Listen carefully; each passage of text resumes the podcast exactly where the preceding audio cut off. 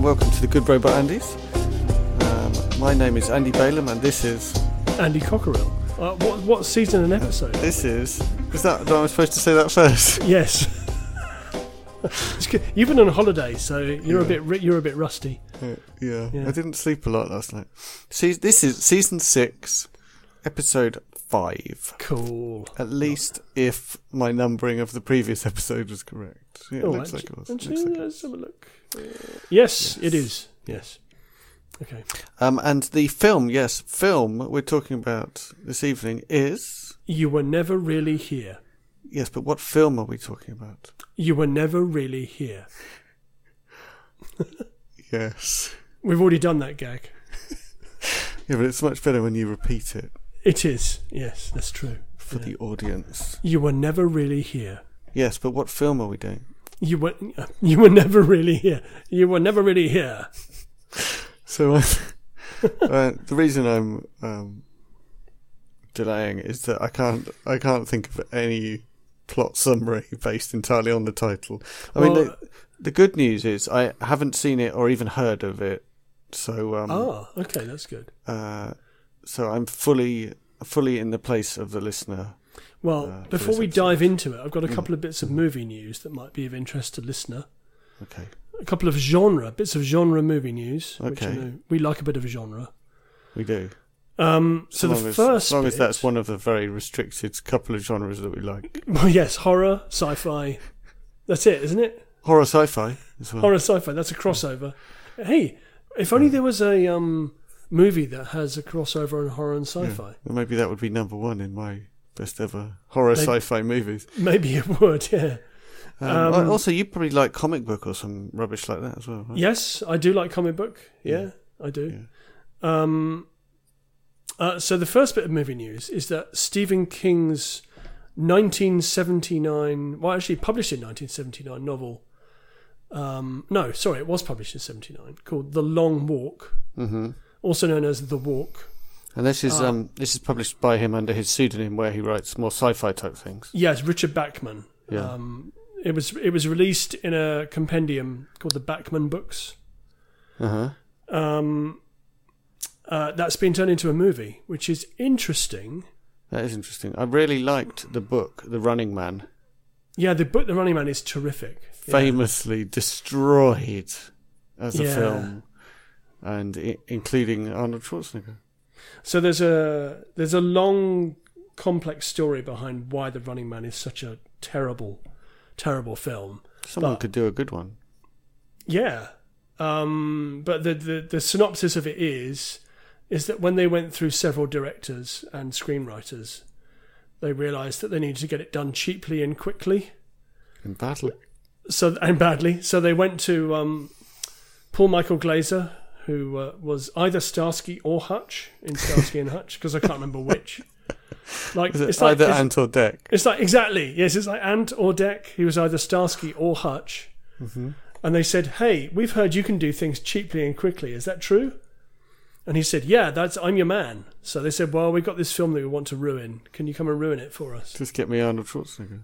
Just get me Arnie and um, in a leotard, and we're on. It's so nothing like the book. The book is is a ter- anyway. So uh, yes, so the the the long walk is Uh, or also the, known as the Walk. Did you say? yes. Okay. Well, I think it's known in the book. It's known as the walk rather Okay, than okay, just the long walk. Okay.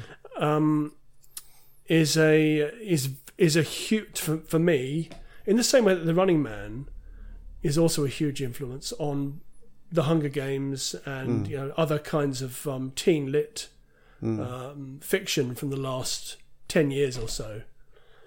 Um, huge influence, particularly The Long Walk, in that it is about um, a yearly event, an annual walking contest. Um, uh, 100 teenage boys join an annual walking contest where each contestant, called a walker, interestingly, hmm must maintain a speed of at least four miles an hour. If he drops below that speed for 30 seconds, he receives a verbal warning. A walker who slows down again after receiving three warnings is ticketed. Um, the meaning meaning of that is kept vague at first, but it it becomes clear that buying a ticket means to be shot dead by soldiers riding in half tracks along the roadside. So it's pretty bleak dystopian stuff. Um, I do wonder though, given that you know all of the all of the kind of teen dystopian dramas have now run their course. So the Hunger Games is well finished. Um, the um, the Maze Runner movies are done. The um, the Allegiant films sputtered out into video on demand. um, I can't think of any others at the moment. Um, I'm wondering if it's going to find an. Au- I wonder if it will find an audience, um, because I think, like so many properties that get adapted years after the thing that inspired them was released, that maybe it might seem derivative, Mm. even though it's not derivative. That could happen, definitely. Yeah, which would be a shame because I think that that that and the Running Man. Yeah, the Running Man is a film that is crying out to be made again, but made better. Yeah, but it, I mean, Series 7, The Contenders, how could you top that? Mm, you could top it. Yeah. But I mean, Anyway. you literally can't top that. Okay, so that that is my first bit of, of movie news. The other bit of movie news is one that I'm sort of following up um, with one that I talked about a little while ago on the pod, which was about um, film director Zack Snyder, who made the Day no Dawn of the Dead remake from a few years ago, like Okay, ten years yeah, ago, I think. A very good remake. I yeah, think. surprisingly good. Yeah, uh, quite gruey and gory and very believable. Featuring, I think, the first time we'd seen running zombies in a film. Yeah, I mean, you, you had um, you had them in t- things like Twenty One. But they're not zombies. Yeah, but it's a zombie film. Just because it's it? rubbish, we don't we don't pretend it's not a Not zombie. quite, yeah. Um, so I talked on the pod about his returning to the zombie genre. Um, and oh, this was you did. I, I forgot did. why, but I was excited. So yeah, let's recap that. Let's recap that. So it's to do with um, presumably set in the same universe that his Dawn of the Dead is set in. Uh, some cities have been walled up. Um, to some of them have been walled up with humans inside them. Some of them have been just contained because they're full of zombies. hmm Um, so um, so at the time that I talked about this, it was a heist movie, Oh which, yeah, which sounded yeah. fantastic. Yeah, Uh, so like greedy greedy mercenaries breaking into a city that's been um, quarantined to Mhm. to rob Mhm. banks, which presumably have been abandoned. That sounded great.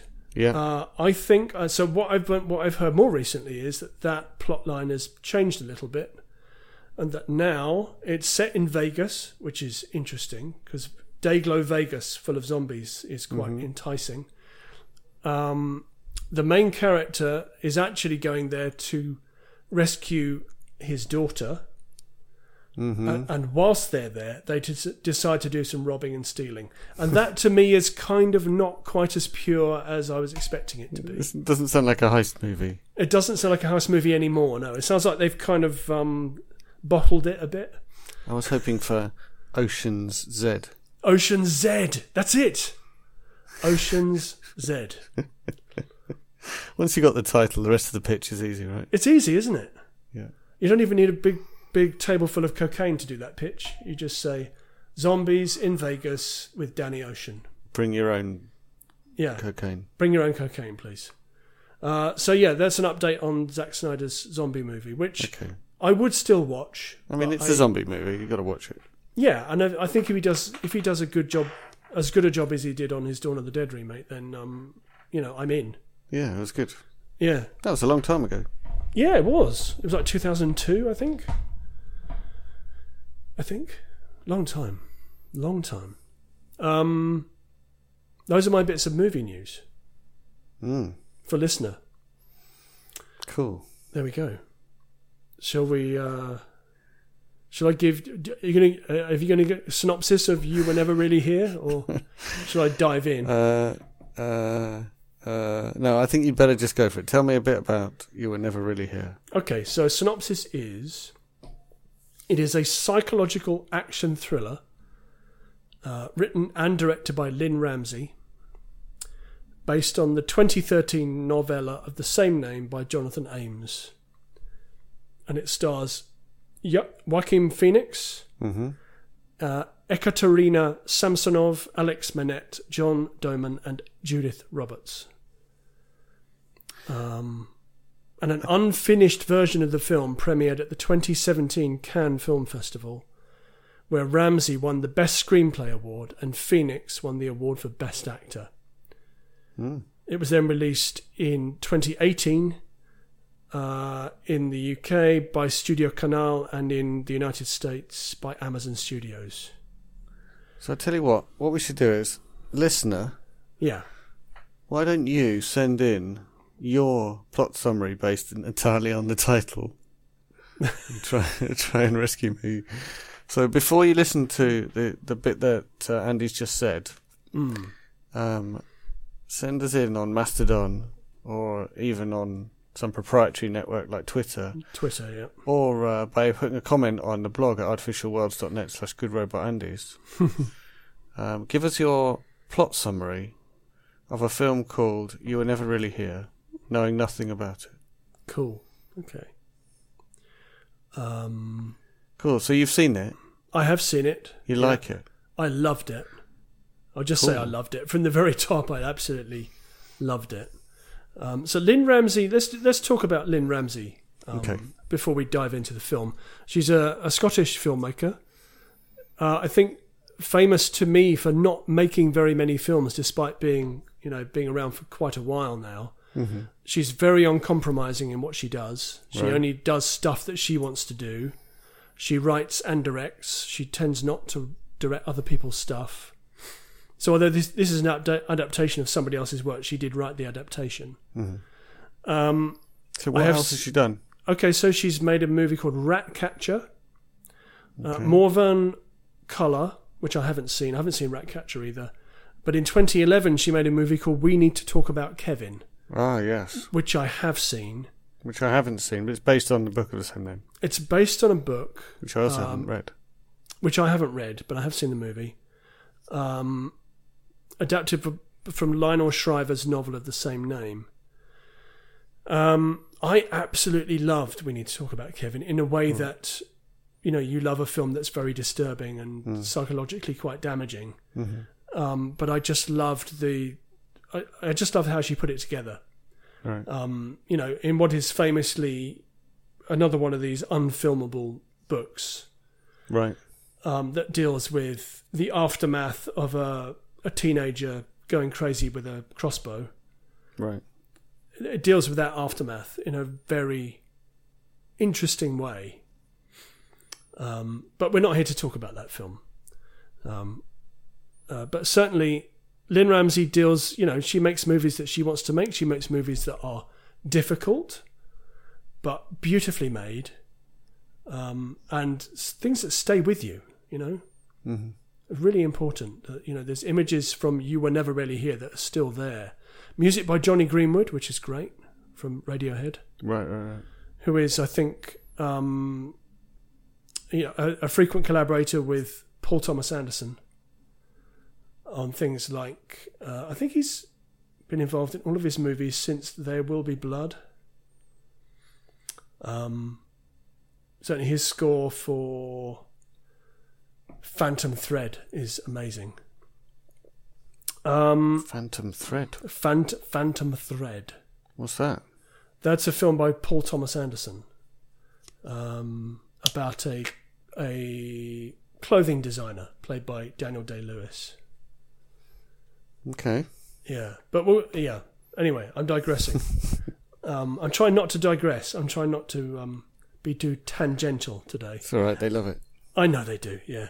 Um, so the plot of You Were Never Really Here Mm-hmm. is is Joe, who is played by Joaquin Phoenix, in I think a career best performance. And I think you know Phoenix has has given some great performances over the years, uh, but I think he is on, on incredible form in this film. Mm-hmm.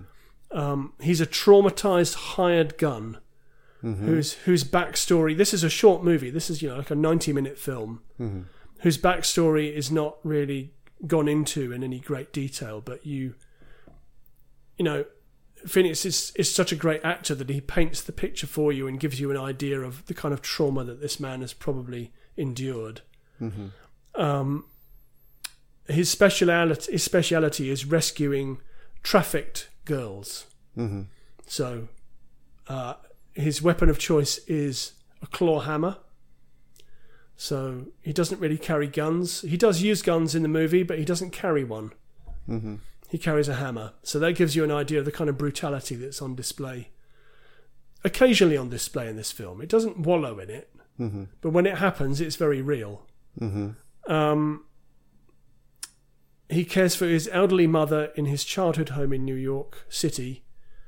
Um, and he has flashbacks of the abuse he and his mother faced from his violent father and his brutal past in the military and FBI. And is troubled by suicidal thoughts. So somebody likened him, his psyche, his psychology, to a bag of nails. That's that's what it's like. This man is a bag of nails. is is a walking trauma, basically. Um, uh, so he gets approached by someone to um, to rescue a young girl, uh, which he does. So he then realizes that he's um, involved in something really insidious and nasty, and um, goes on a rampage. So the Uh, people the people who've hired him are bad people. they are also bad people. Yeah, they're they're involved in whatever is going on here, hmm up to their you know eyeballs in it. Um, there's government agents involved as well. It's a mess, you know. The whole thing's a mess. You know, It- it's gone from him, you know, living a what you might call a fairly simple life of caring for his mother, rescuing girls, taking the money for doing that. It's all gone pear shaped for him, basically. And his kind of safe haven life, uh, such as it is, is just disappearing around around him. hmm Um, um, so, uh, yeah, he rescues her. Uh, more violence ensues. He, you know, he, he intends to kill himself during the movie, but doesn't. I won't really give too many plot spoilers away. I'm trying not to spoil this one too much, actually. I think um, it is. Um, uh, and at the end, he and the girl sort of disappear into the sunset, kind of thing. hmm After she tells him, "It's a beautiful day, Joe," and then they leave. Um, So what's making you want to not spoil it? um, I think because of the, there are some plot twists and turns hmm that I think listener will find very satisfying. Hmm hmm um, and uh, you know, and I do. I know that this is a spoilerific podcast, but I think um, in this case, I'm I'm saying listener needs to see this with a fresh pair of eyes, kind of thing. So we're anticipating that that quite a lot of people won't have seen this. I certainly haven't even heard of it. Okay, yeah, okay, So okay, so you just want to make sure that someone who started off listening to this podcast thinking they probably wouldn't see it, but halfway through has decided that they probably will see it, yeah, yeah, absolutely. won't have it ruined. And we'll talk about why I think people should see this movie. hmm Um, It is it is violent at times, but um, it's made with um, uh, uh, quite a lot of the exterior shots of New York were shot using guerrilla style, not guerrilla as in um, primate, but you know guerrilla filmmaking uh, techniques. So they very often didn't have permission to shoot. So Phoenix would just sort of get out of the car and walk along the street and they would shoot him from the car, even though they didn't have permission to do so. That kind of thing. So, What's the status of a film if that's how it was made? um, Can, can they get sued? no, it's it's perfectly legal to do so. Um, But it's also perfectly legal for someone to just ruin your film. yes, because it's a public space, Mm-hmm. so someone could just step in front of the camera. Uh, someone can put their hand in front of the lens, and there's nothing you can do about it. Obviously, it's your property. Mm-hmm. Um, so you you know if they damaged it, you could you know claim damages off them. But as you say, if you don't close the street, then the public can just walk in front of the lens. Um, so yeah, it's perfectly okay to do it, but as but you know, it's also perfectly okay for someone to ruin your movie. You're absolutely right. Yeah, So was it done on a, a very low budget, or was Yeah, this yeah. deliberate? absolutely low budget. Yeah, I'm just trying to see. Um, I can't see a budget anywhere. Is it further down? No, it made 7.4 million, which is actually a good return, I think. Mhm. Um, So so, what- yeah, sorry, go ahead. What is it about it that that so affected you? Um, I think it's a story of redemption that's really affected me. hmm Um, I think that Phoenix is an actor who um, can sort of display the human condition on screen. When he's at his absolute best, he's like a tortured soul. Um, and here, you know, that that's why Lynne Ramsay has cast him in this movie. Is that he is, well, as I said, a psyche. He's a bag of nails. Um, everything's there for you to see. Uh, it's beautifully shot. The score is amazing. Um, but it's Phoenix's performance that makes the movie. And the twisty turny plot, which I won't talk about. Uh, and there's images from it that have stuck in my mind. Um, there's one particular one of of him um, flexing what you know massive arms that he's got. He's been working out, uh, but not working out in a way that he looks really ripped.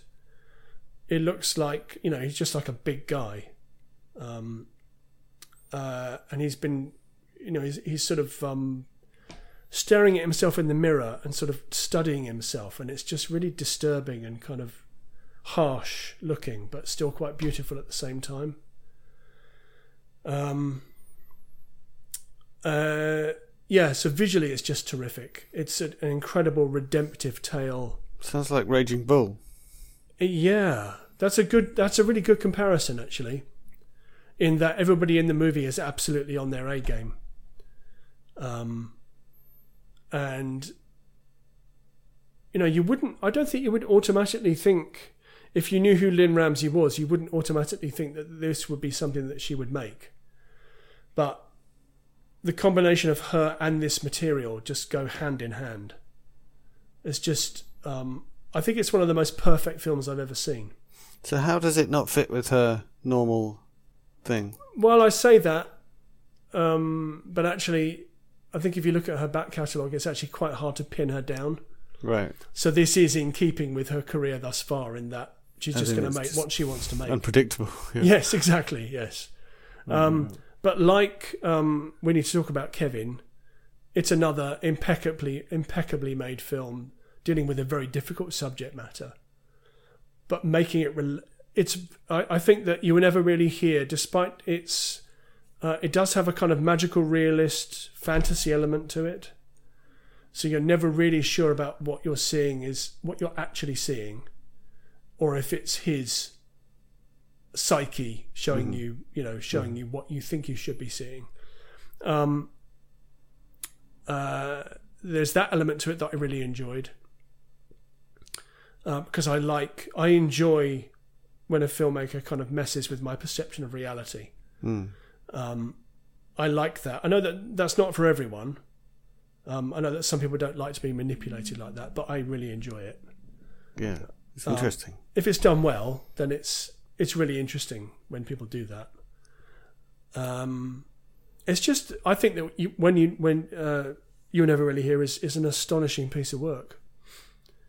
Uh, it's one of these ones that I watched whilst we were doing the top thirty uh, the top thirty countdown, of which I have quite a large backlog of films to talk about, and this is one of them. Um, plus, it's ninety minutes long, so it won't wear out its welcome. it um, it does what it does with expediency. So it's interesting that um, you talked about redemption because I'm thinking something like Raging Bull, which is this picture of this tortured soul. Mm. There's no redemption at all, right? No, in fact, it ends really dark, doesn't it? So um, Disturbing. interesting to have to be allowed to have some hope in the midst of that. definitely. This this does give you hope that even someone who is who seems to be just utterly utterly messed up as this character does can find some kind of hope and redemption in their life. Um, because some truly horrible things are done to him during this movie. Um, I just uh, I'm just going to go down to the critical response. It received a seven minute standing ovation at Cannes, which isn't all that unusual. I think that kind of thing happens quite a lot there. um, Tell you what, I, I'm not sure I would want to stand up for seven minutes. that's a long time, isn't it? I mean, you need to stretch your legs a bit, but Yeah. Um, with critics lauding Phoenix's performance, for which he won Best Actor, Ramsay's direction, musical score, and the editing. The ed- editing is very clever. right. It's very choppy and jump cutty, which is fantastic. Hmm. Um, That sounds like it's right on the uh, Andy C's yes. favourite stuff list, right? really Wobbly is, cam. Uh, not too much wobbly cam, but definitely I like choppy. the um, I like the verite style, Mhm, mhm. uh, and I like the the jump cuts. Um, yeah, it's it's got that feel to it that that uh, that slightly edgy, uh, not not Greengrassy. It's it's not um, documentary style like Greengrass's stuff. Mhm. Um, But something that draws you, and makes you feel like you're really there, and the, Yeah, but it, but yeah, you do feel like you're there with it. But it does have the fantastical elements that that um, that kind of add to the ambience of the whole thing. mm. Um, and on Rotten Tomatoes, it has a rating of eighty nine percent, with uh, the consensus reading bracingly elevated by a typically committed lead performance from Joaquin Phoenix. The film confirms writer director Lynne Ramsay as one of modern cinema's most unique and uncompromising voices. That is a recommendation. yeah. I mean, I'm I'm sold. Yeah. Um, also, so um, Sheila O'Malley of RogerEbert.com gave it four out of four stars, saying the film is a taut and almost unbearably intense 90 minutes without an ounce of fat on it. I think I alluded that it doesn't waste time. Mm. Um, Ramsay doesn't give you a second to breathe. And Guy Lodge of Variety said Ramsay may be the world's greatest working filmmaker, which I think is over egging it a bit. Mm. But she is great, yeah.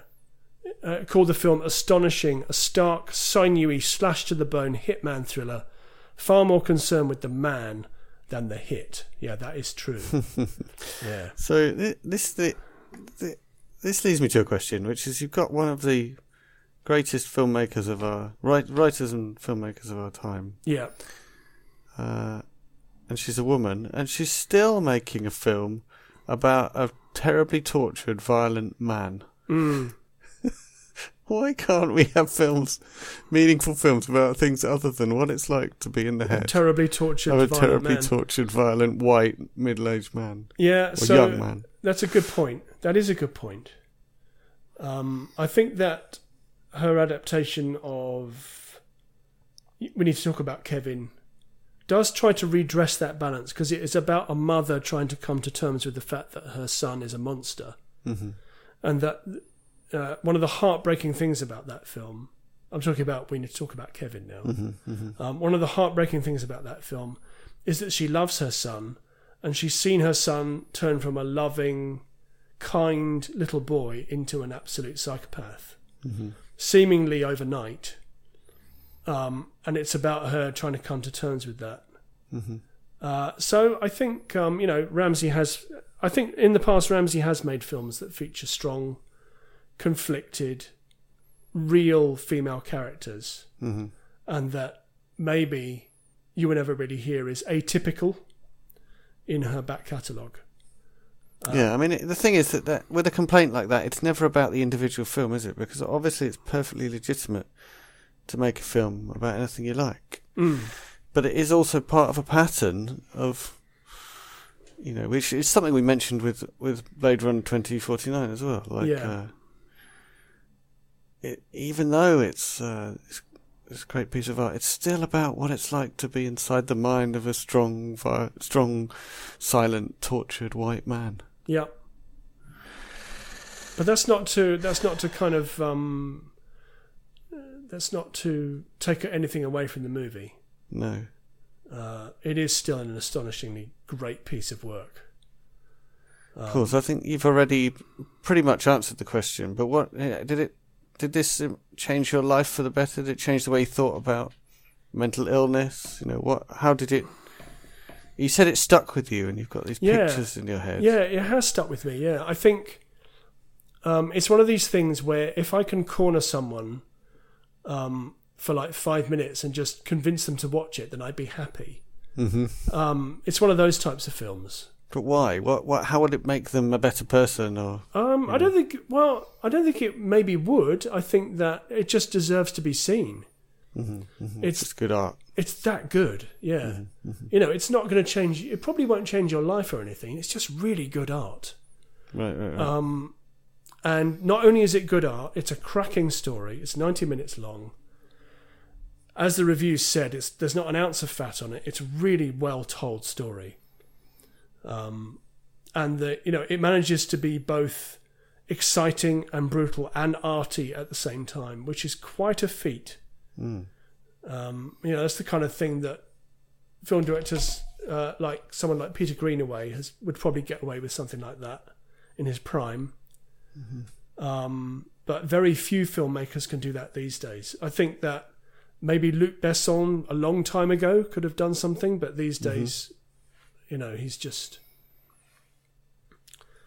past his peak, shall we say. Um, yeah, needs to be seen. Uh, this is this is one of my soapbox movies. Right. Yeah, And what does the title refer to? I don't actually know. I'm just um, I'm just having a look at that to see if I can figure it out. But um, I can't. I don't know. That's a good question. I would offer to look it up, but that would just be man looking thing up on Yeah. internet. So I'm not going to do Well, it. perhaps if listeners got some ideas, Yeah, please uh, write Yeah. in. definitely. Yeah. Because it's the kind of thing where you maybe get a handle on what the point of a film is if you understand the how the title Yeah, refers to it. Yeah, maybe. Yeah.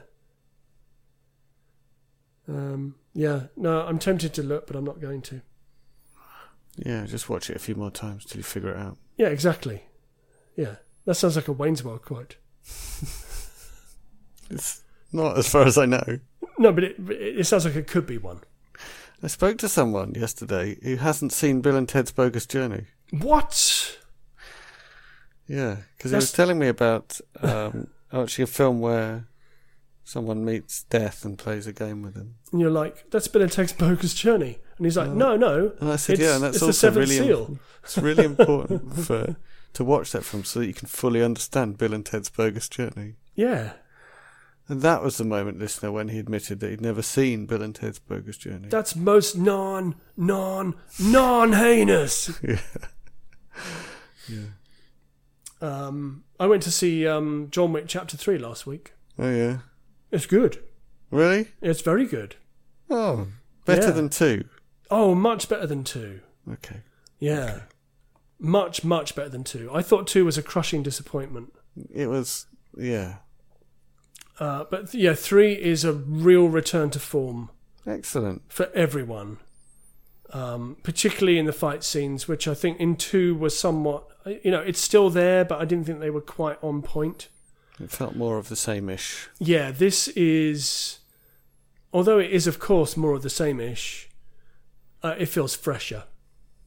Mm-hmm. Um, and it leaves it open for more, which is, you know, Of course. I mean, they course, they yeah. blatantly, blatantly heading in that direction, weren't they? yeah, just make more. Just keep making them until Keanu can't move. He's still just an incredible screen presence. Fantastic. Yeah. So Yeah, I don't know whether we ever talked about it. I did watch The Color of Water. Have you watched that? The Colour of Water. I've not heard of this. It's um. Is that what it's called? I don't know. Dark By- Water? By Del Toro, I think. Oh, oh, um, no.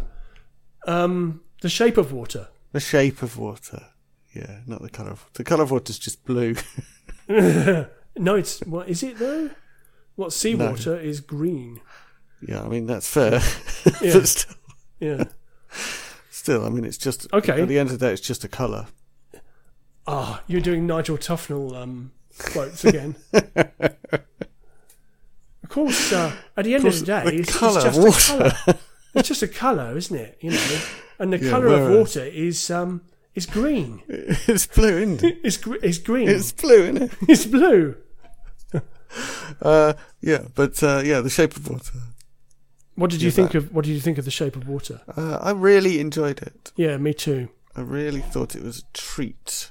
Yes, uh, and it was really great to see a movie that is you know a fantasy with some quite strong horrific elements at times, Mm.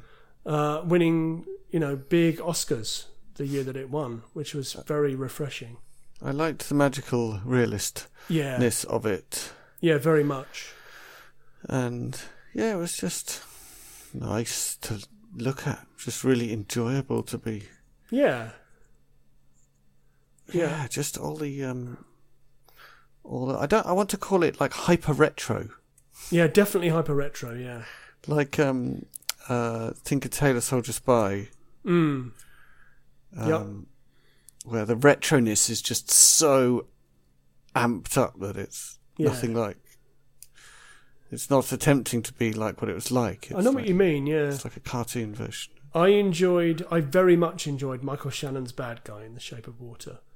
Um, you know, he's he's made a, he's making a career. He does play sort of more ambivalent good guys occasionally, but for the most part, he's played pretty straight down the line bad guys. And in The Shape of Water, he was properly a bad guy. I mean, there's no mistaking that he was a bad sort. Um, really, really well played. Uh, you know, this is a man who will stop at nothing to get what he wants. Uh, I also like Michael Stuhlbarg as the uh, scientist. hmm hmm Um, and I thought Sally Hawkins was terrific. Yeah, I was going to say the yeah. Is she the lead? Yeah. Yeah, she was just excellent. And Richard Jenkins from Six Feet Under as the um, the landlord was. hmm I mean, everybody's just great in it. And Doug Jones as the monster. I had to stop watching Six Feet Under because it was too sad. Oh, did you? You stopped watching? Yeah, Yeah. No, I watched it to the end. because it's like you know people who are that miserable. Why would you? why would you get to know these new people who don't even exist who are that miserable? Yeah, funny enough, my wife says things like that. We, we so watched miserable. we watched the first episode of Russell T Davies's new show, Years and Years, Right. and she said, "I think about this stuff all the time. I don't want to see it on screen." yeah. Um, and I can understand what she what she says when she says that, but I kind of enjoy the. I think I'm a bit of a miserabilist, so Yeah, I mean, I'm certainly I've got much higher tolerance for it than my wife. yeah. We watched a bit. Of, we watched an episode of I think it might be called Coming Home, uh, where about someone who's come out of prison after 20 years. Is that um, yeah? I think Is it called Coming Home? I know the show you mean. Yeah, I haven't seen it, but I've heard it's good. Oh yeah, it, uh, it's really good. Uh, It's described as a comedy, but there were basically no laughs in it. It was Oh, just dear. utterly, uh, like, so realistically awful. Oh dear. You know the way some, so like like Fleabag, some some some- by saying that you're comedy, you get to do things that are like so off the wall that they're like real life. you know? Yes. It's like that. There's not actually any laughs. It's just like not the kind of drama that would get made if you said it. If you didn't say it was a comedy. Right. Yeah, I know what you mean. Yeah. Uh, yeah, it seems really good, but yeah. It's a comedy in, the, in the way that a Shakespeare comedy is a comedy. Uh, no. um, also, uh, don't forget the driver, oh, that's terrific. which we again we watched one episode of, and it was just like, You've got to watch the whole just thing. like, it's too depressing." So good.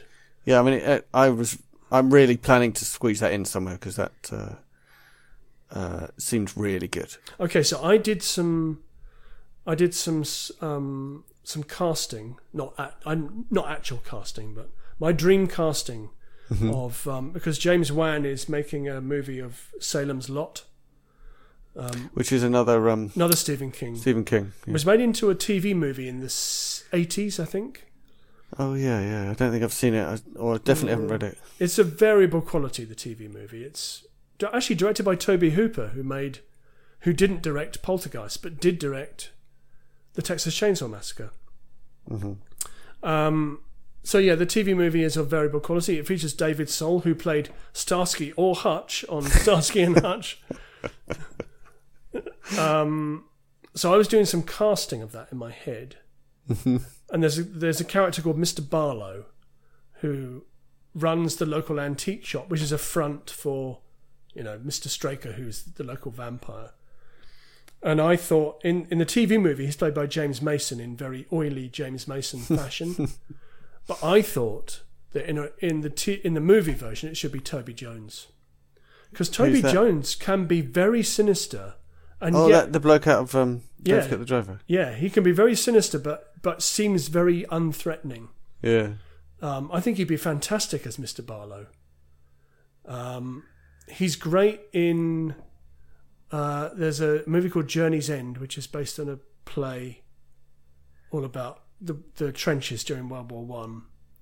He plays a private in that, who is responsible, kind of a, sort of a Baldrick type character.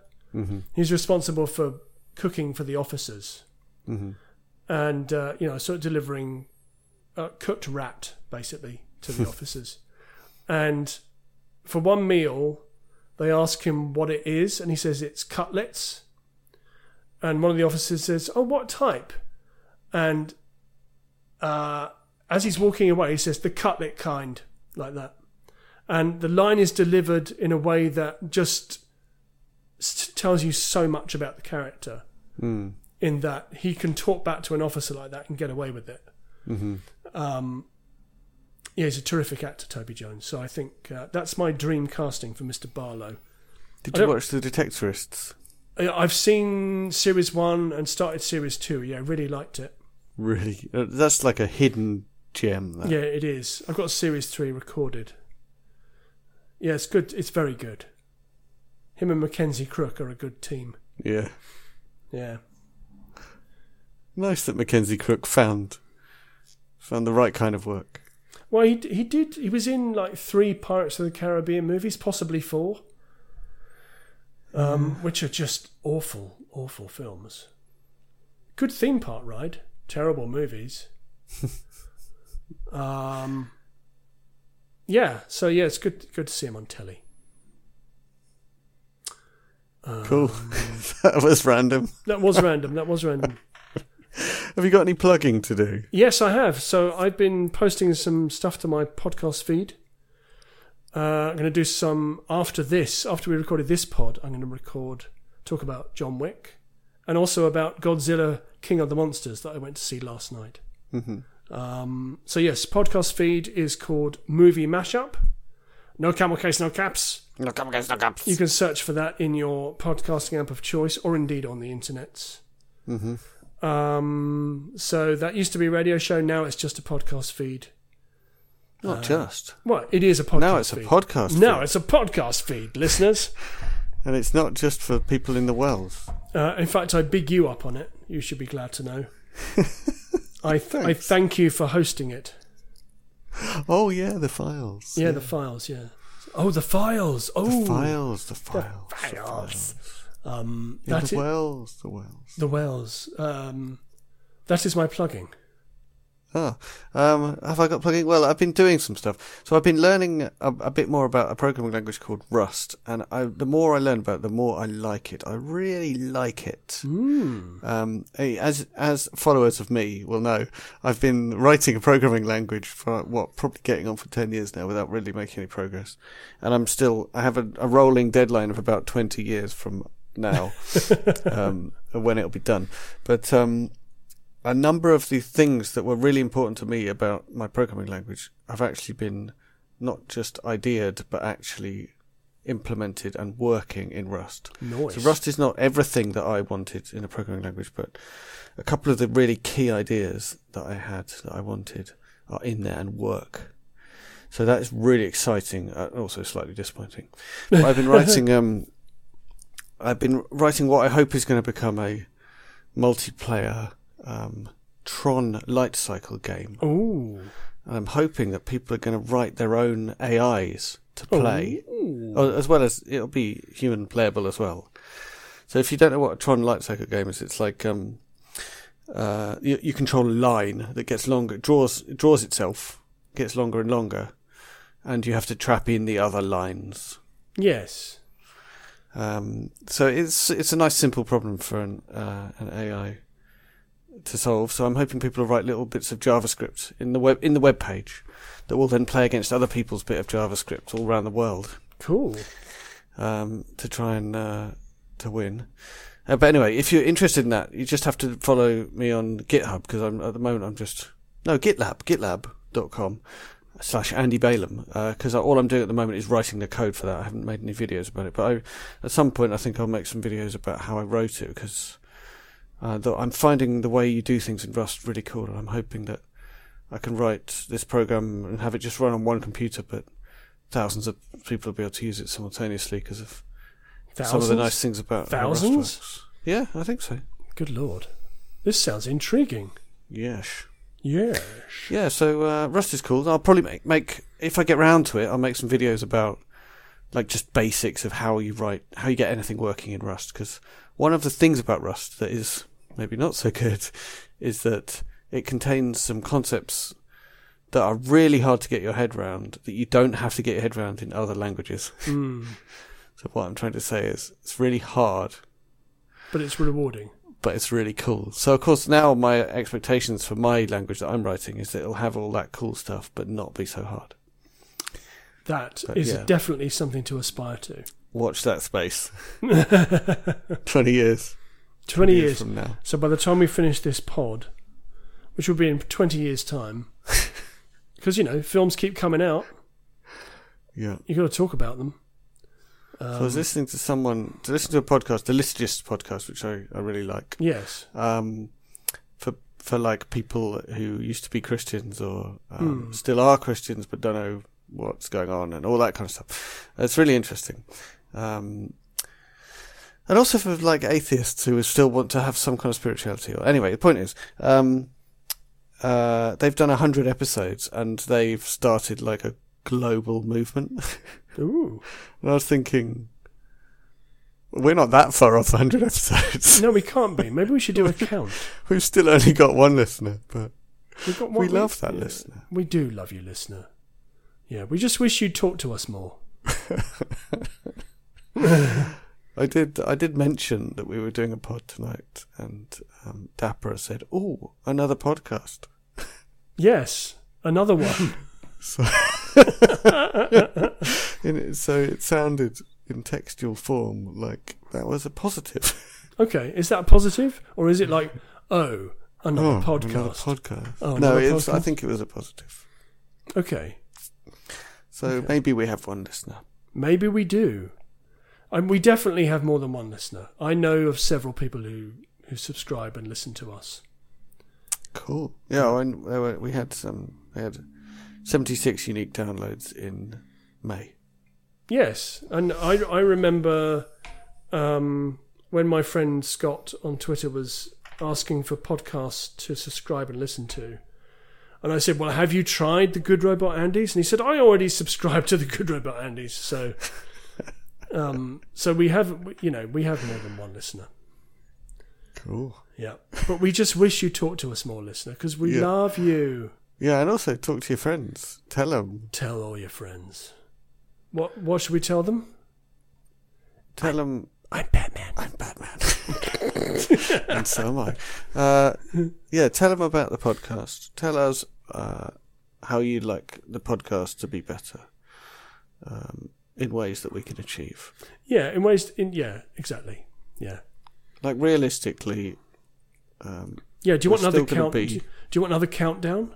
That's because we were talking about doing another countdown, weren't we? yeah, yeah. Um, top top one Arnie films. Top one Arnie films, the top sci-fi of the 20th century, which is a big subject, but maybe we could do like 10 instead of 30 films. Yeah, Um, top horror of the twenty first century. and we also talked about yeah, top horror of the last 20. Can, yeah, really, it's been 20 years since 2000. Um, there's quite a lot of it. there are a lot of films to talk about that have come out since then. I still basically think it's 1984. I still basically think it's 1999, and that Right. that um, you know You just have to stop partying. we're all partying in Mulholland Drive. Yeah. Yeah. I feel like things have got worse. Oh, Since uh, yeah, I think that's a fair assessment. Is that just what you think when you get to our age? No, I think that things have definitely got worse. But the young people will save us. Uh, well, hopefully they will. I think that um, Greta Thunberg is trying her absolute best to save us from ourselves, despite the fact that Who's that? stu- um, she's the leader of the um, climate protest movement. The Right, Sw- right, right. young Swedish girl, woman, Oh, yeah. young yeah. young Swedish woman. Um, she's doing her absolute best to save us from ourselves, despite stupid old white men saying that they hope that she goes away so that they can get on with raping the planet. Mhm. Um, but she's not going away, so they can all shut up. Cool. frank- frankly, Yeah, but what I was going to say was, like, you have to give us suggestions to improve the podcast that don't involve us not actually being stupid old white men, because that's what realistically we are going to be. yes, that's right. I try not to be, but I, I am regularly reminded that I am. So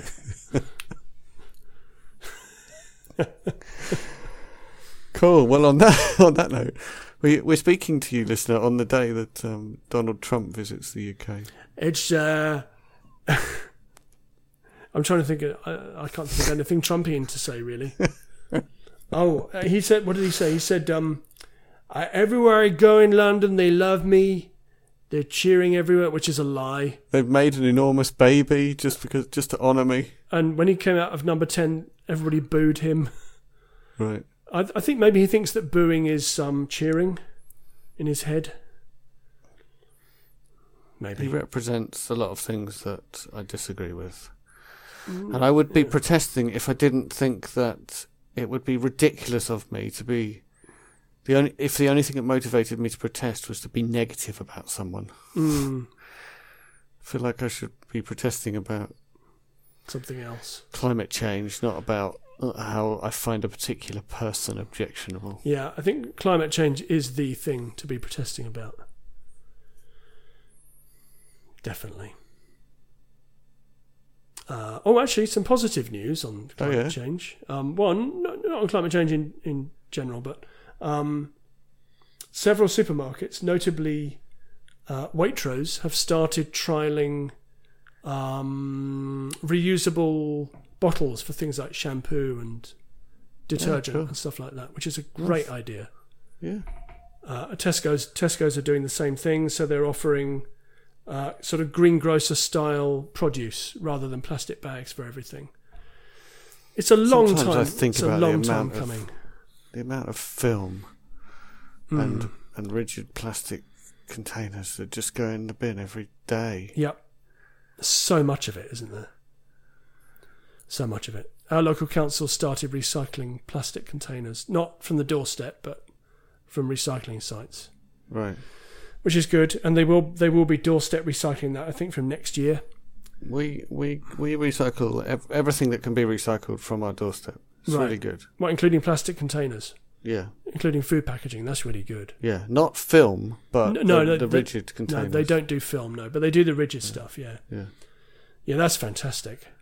So that means you really basically don't have much in your bin. Yeah, well, the the recycle bin is much fuller than the bin bin. Yeah, bin bin Bin bin. bin bin No camel case, no cups. bin bin. pledge pledge bin Pledge pin. pledge pin. Oh yeah, I I made it. Um, yeah, clip, some clipping there. yeah. Clip. All right. Well, I'll edit that in. Excellent. Is that it? That's got to be. I mean, I think we finished some time ago. I think we did. Yeah. I, I'm sure that listeners already zoned out with us talking about recycling. Yeah, I mean, at the point we started talking about our own viewing figures. yeah. Okay. cool. That's it. Thanks, listener. We apologise again. Yeah. Sorry, but we, but we love you. Please talk to us more. See you next time. Bye.